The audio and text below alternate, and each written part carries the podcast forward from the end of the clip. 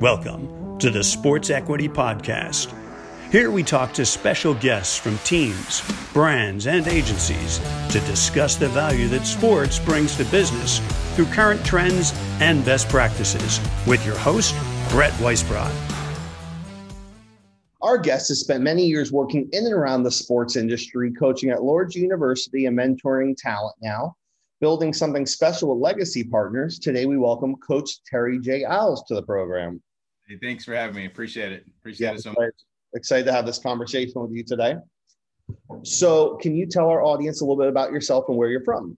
Wow. Um, uh, my name is Terry Alls. Um, I'm uh, I'm I grew up in the east side of, of Toledo. The projects. My mom raised uh, me and my twin sister uh, on 400 bucks a month um, God rest her soul. Um, and I'm um, I spent the better part of my year coaching basketball, and last year started a consulting company called Legacy Partners of of Northwest Ohio that was that was born out of the pandemic, and um, we try and make a difference in people's lives, in their companies, and on the coaching side of it, I uh, I I, uh, I think that's the one thing I, I enjoy doing is helping you know helping kids from the AAU standpoint get to college and helping kids in college kind of kind of get to and develop into being young men. So I mean, um, I, I, and I guess the base part of it is I'm a servant. So there you go. That's awesome, man. It's crazy to think with what's gone on the last 12 to 15 months, how many people have taken a step back and just created things or put their mind into something that maybe you didn't have the time to do prior. Yeah, I mean, it was baptism by fire. Uh, it, you know, we had we had this was a brainchild you know three or four years ago. We had thought about it thought about it thought about it. The pandemic forced us to to kind of okay it, it was in the front doorstep uh you know and then uh, you know we're, we're growing our client list and just really kind of kind of make a difference with with uh with, with our consulting company. So yeah we're uh, we're we're off and running so. Okay we'll get we'll get on that in a second here but you know early on in life where did you first find a passion grow your passion for being around the sports industry um, in, the projects, we had nothing to do. So, you know, you, you play football or basketball or, or, kickball or softball. So we were always, you know, it was, you know, eight or 10 of us all together, just, just playing sports all the time. I mean, that, that kept us out of trouble. So, you know, playing sports, you know, at six, eight years old, you know, till, till, you know, from sunrise to sunset, especially in the summertime, that was one of the things that I really enjoyed. And I really kind of developed a, a love for sports as a whole and you mentioned your mom being a single parent raising you and your sister you know how did that motivate you uh I because I, I think the one thing is that I, I didn't I didn't want to repeat the cycle. My mom, she was epileptic, she couldn't work. Um, and so me, I, wanted to make sure, you know, I, I got an education. I really wanted to make sure that that my kids didn't have to go through what I had to go through. And my mom did everything she can to support us, roof over our head, clothes on our back, we had food in our mouth. Um, but I, I, saw her struggle, and, and that's the one thing that I wanted to make sure that you know if I got the chance, one, I would make sure that I help somebody else. Uh, you know, single parents. A lot of my kids are, are come from single parent homes. So I wanted to make sure that I give back. So for me, it was about making sure that I made a difference in somebody else's life. And Mr. Michael Williams told me to ask you about your backstory being a chef. Oh my god. so so I so I went to culinary school. So I mean, so it started so i was eight years old um there was there was food in the house and i couldn't cook.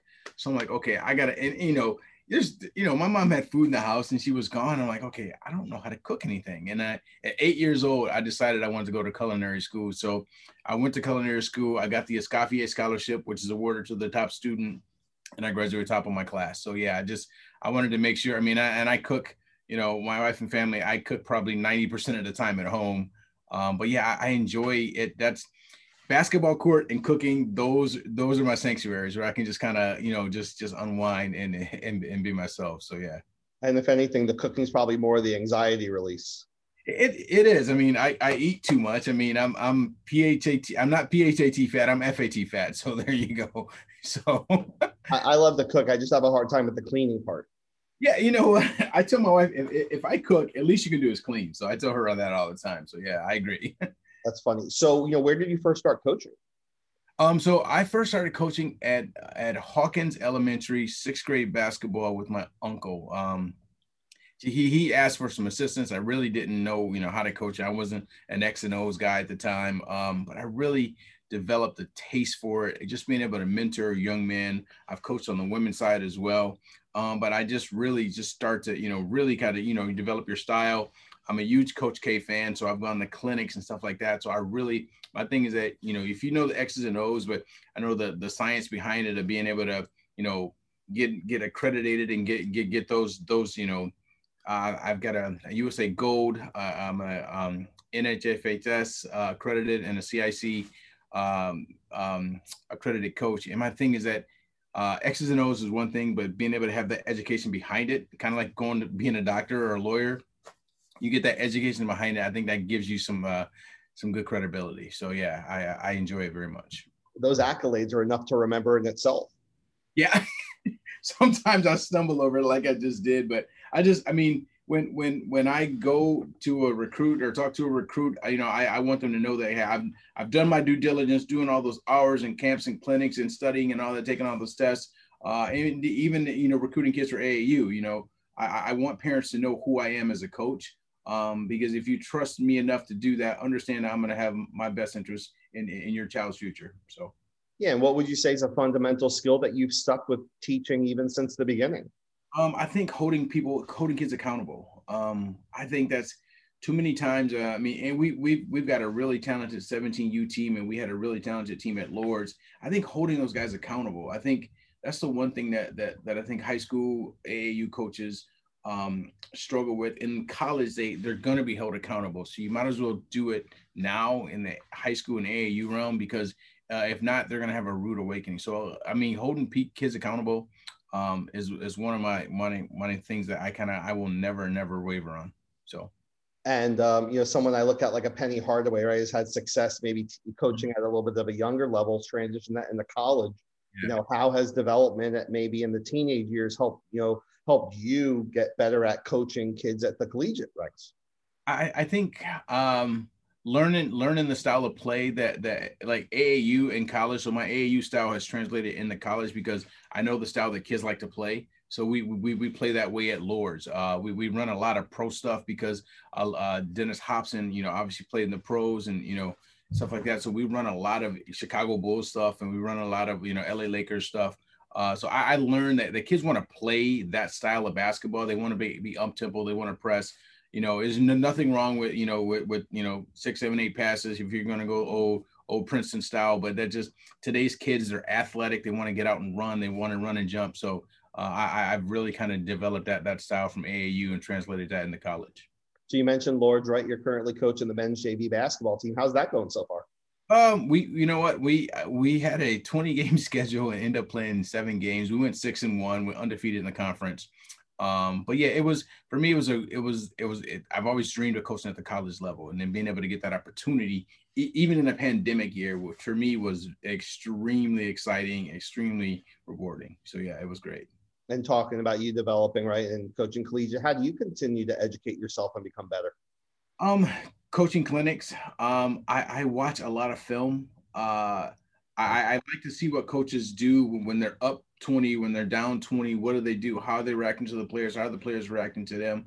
Um, and I, I talked to Dennis a lot, um, uh, and he he's so wise about everything he's gone through from from Ohio State to to Chicago Bulls and, and the teams that he's played for. Um, and then you know, I mean, any any coaching clinic that I can get to or watch, I really enjoy just seeing coaches and just listening to them. Uh, I take a lot of notes um, so I've got a stack of notes of things that I've learned over the last 20 years of just from grade school to junior high coaching to coaching girls to coaching guys to now in college. It's really it's a it's it's a it's a wonderful stack of a mess, but it's some good notes there.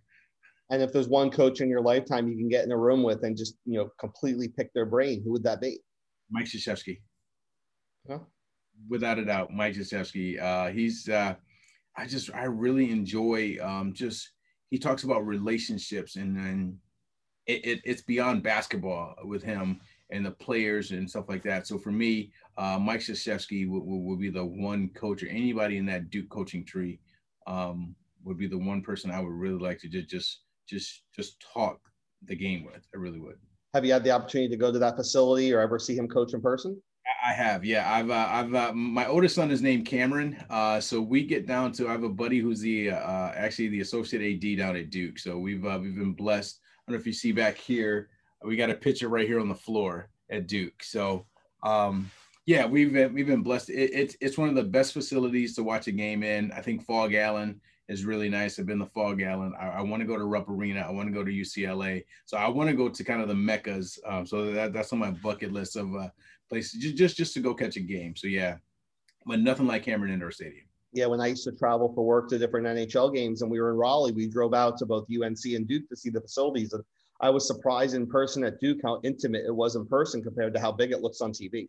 Yeah, it, it's uh nine thousand eight hundred and twelve to be exact. So yeah, it's uh it's small. They keep it that way for a reason. Is a huge advantage, uh, especially come when you're if you're not in the ACC and you come into uh, the Cameron Indoor Stadium it's a huge advantage for uh, for teams playing in there. So yeah, it, it's a it's a great great great venue for basketball. And it's got to be predominantly students for that matter with that capacity. So it's loud. Yeah, it's extremely loud. Yes. so you know, what would you say has been the most important thing to you about making players better? I think the most important thing to me is just making sure they don't repeat bad habits. Um, I think you know some some players we, we see now from the AAU side coming from their high school to AAU they, you know, some of them are system players. We're trying to get them out of those bad habits. Some kids are coming from high school to college. They have those bad habits that they develop. So kind of breaking those bad habits and reinforcing good habits so they become better players. Uh, it's really important. So tell me a little bit about legacy partners and your scope of work, you know, doing business. So Legacy Partners was, like I said, born out of the pandemic. So we do culture consulting, we do facility consulting. Um, we've got a, a marketing piece, we've got a supply chain piece, we have a community piece that uh, we do um, some sponsorships with scholarships with. Um, and we try and make sure that we go in, we, if there's a culture fix that we need to fix, we can go in and fix culture. Our goal is connect the high C's with the worker bees to make sure, you know, that there, there's no shift in dynamic when, when, when people leave a company, um, why are they leaving a company? Is it because the message from the top is not getting to the bottom? And if they can relate that, turnover costs you money. So we try and make sure we do workshops to cut down on that. We're actually working with a client in Michigan, uh, a uh, college, and we're writing their entire DEI plan, and we're helping them with just specific diversity re- recruitment. So uh, that's that's been the uh, the key piece in legacy, and the goal of legacy is to make sure that we leave something for our children when we're gone. So that's why it was named uh, Legacy Partners in Northwest Ohio. So, and how do you see working with these organizations to help create a better equity piece or um, you know, I guess more spread out, diverse work environment. How would you say that helps these organizations that you're working with? It, it, it helps their bottom line. Uh, I think they. Um, I, have reached out to. i have done a couple of surveys with a couple of companies and and asked if you could tap into three percent of the minority market. If you're, uh, say, you're a billion dollar company, just you know, that translates into dollars at three percent. Would you be interested in increasing that? And a lot of them, I don't see the the upside of it but a lot of them that, that, have stock, stockholders and shareholders they say okay we, we have to understand that this is the world that we live in you can't just cater to one dynamic i think you have to have a wider gaze if you're a company if you want to grow diversity helps you grow as a company and you know you talked a little bit about company culture you said you know i guess in, in lieu of fixing it it's connecting right? You know some different areas of the organization. Um, you know how have the companies you work with been at being empty headed to take those approaches? Um, a, a, lot of them don't see the the initial when you bring it to them, but when you show them the dollar signs behind it, uh, why why it's important, what it costs you not to kind of widen your gaze, as opposed to okay, if you add some diverse candidates that, that are just as skilled, um, you know, how, how does that help you get a bigger audience? Because if you're staying in one lane and but you can go two or three lanes and you can get uh, a bigger audience, that that increases your bottom line. And I think once you get them to understand that, it, it makes a whole lot of sense. It, has it, been a slow turn with some companies, I'll tell you, Brett. But I think for the most part, uh, companies are like, okay, especially in this day and age, with everything we went through last year, uh, with the Black Lives Matter movement and, and everything that's gone on with with everything throughout the world, with, with, with diversity as a whole and and race as a whole. Um, it, it's really it, it's got a niche market right now. I don't know if it'll always be that way, but right now companies are getting on board with the fact that they have to be be diverse. I think they can't be stuck in the old ways they used to do business. They have to kind of think about the future and and, and what their business holds. And who's been your biggest mentor in building this company? Oh, so my biggest mentor would be George Chapman. So George Chapman was um, my CEO at Healthcare REIT. Um, and then when I started this company, he's the one guy I called and got advice from. And you know, I try and call him or contact him at least once a week um, because he's he's extremely smart about business. He knows how to grow a business. He grew Healthcare REIT from a small business to a it's you know it's a multi-million dollar business and corporation right now. Um, so yeah, George Chapman is the one mentor and the guy that I, I kind of I go to for advice on on business and, and, and matters at hand.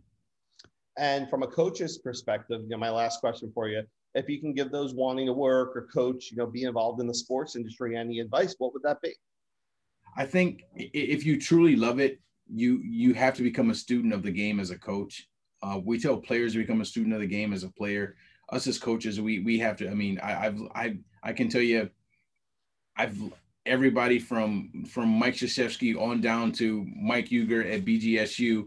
I've gone to their practices just to make sure I can see, okay, Mike Huger style is different from Mike Krzyzewski, but Mike Huger is really good. And he's he's at BGSU, he's a D1 or go to D2s or D3s or NAIAs.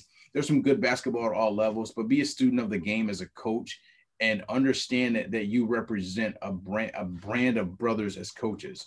Um, and so you have to carry that badge as an honor. But that's the one thing I, I enjoy coaching at, at the AAU level. I enjoy it even more coaching at the college level. Well, that's awesome. You know, I really appreciate you coming to the program today and appreciate the conversation and look forward to chatting with you soon. Hey, Brett, thanks for having me on. God bless. Take care, man. Thanks for listening to the Sports Equity Podcast, where we discuss the value that sports brings to business. Follow us for new episodes on a weekly basis. See you next time.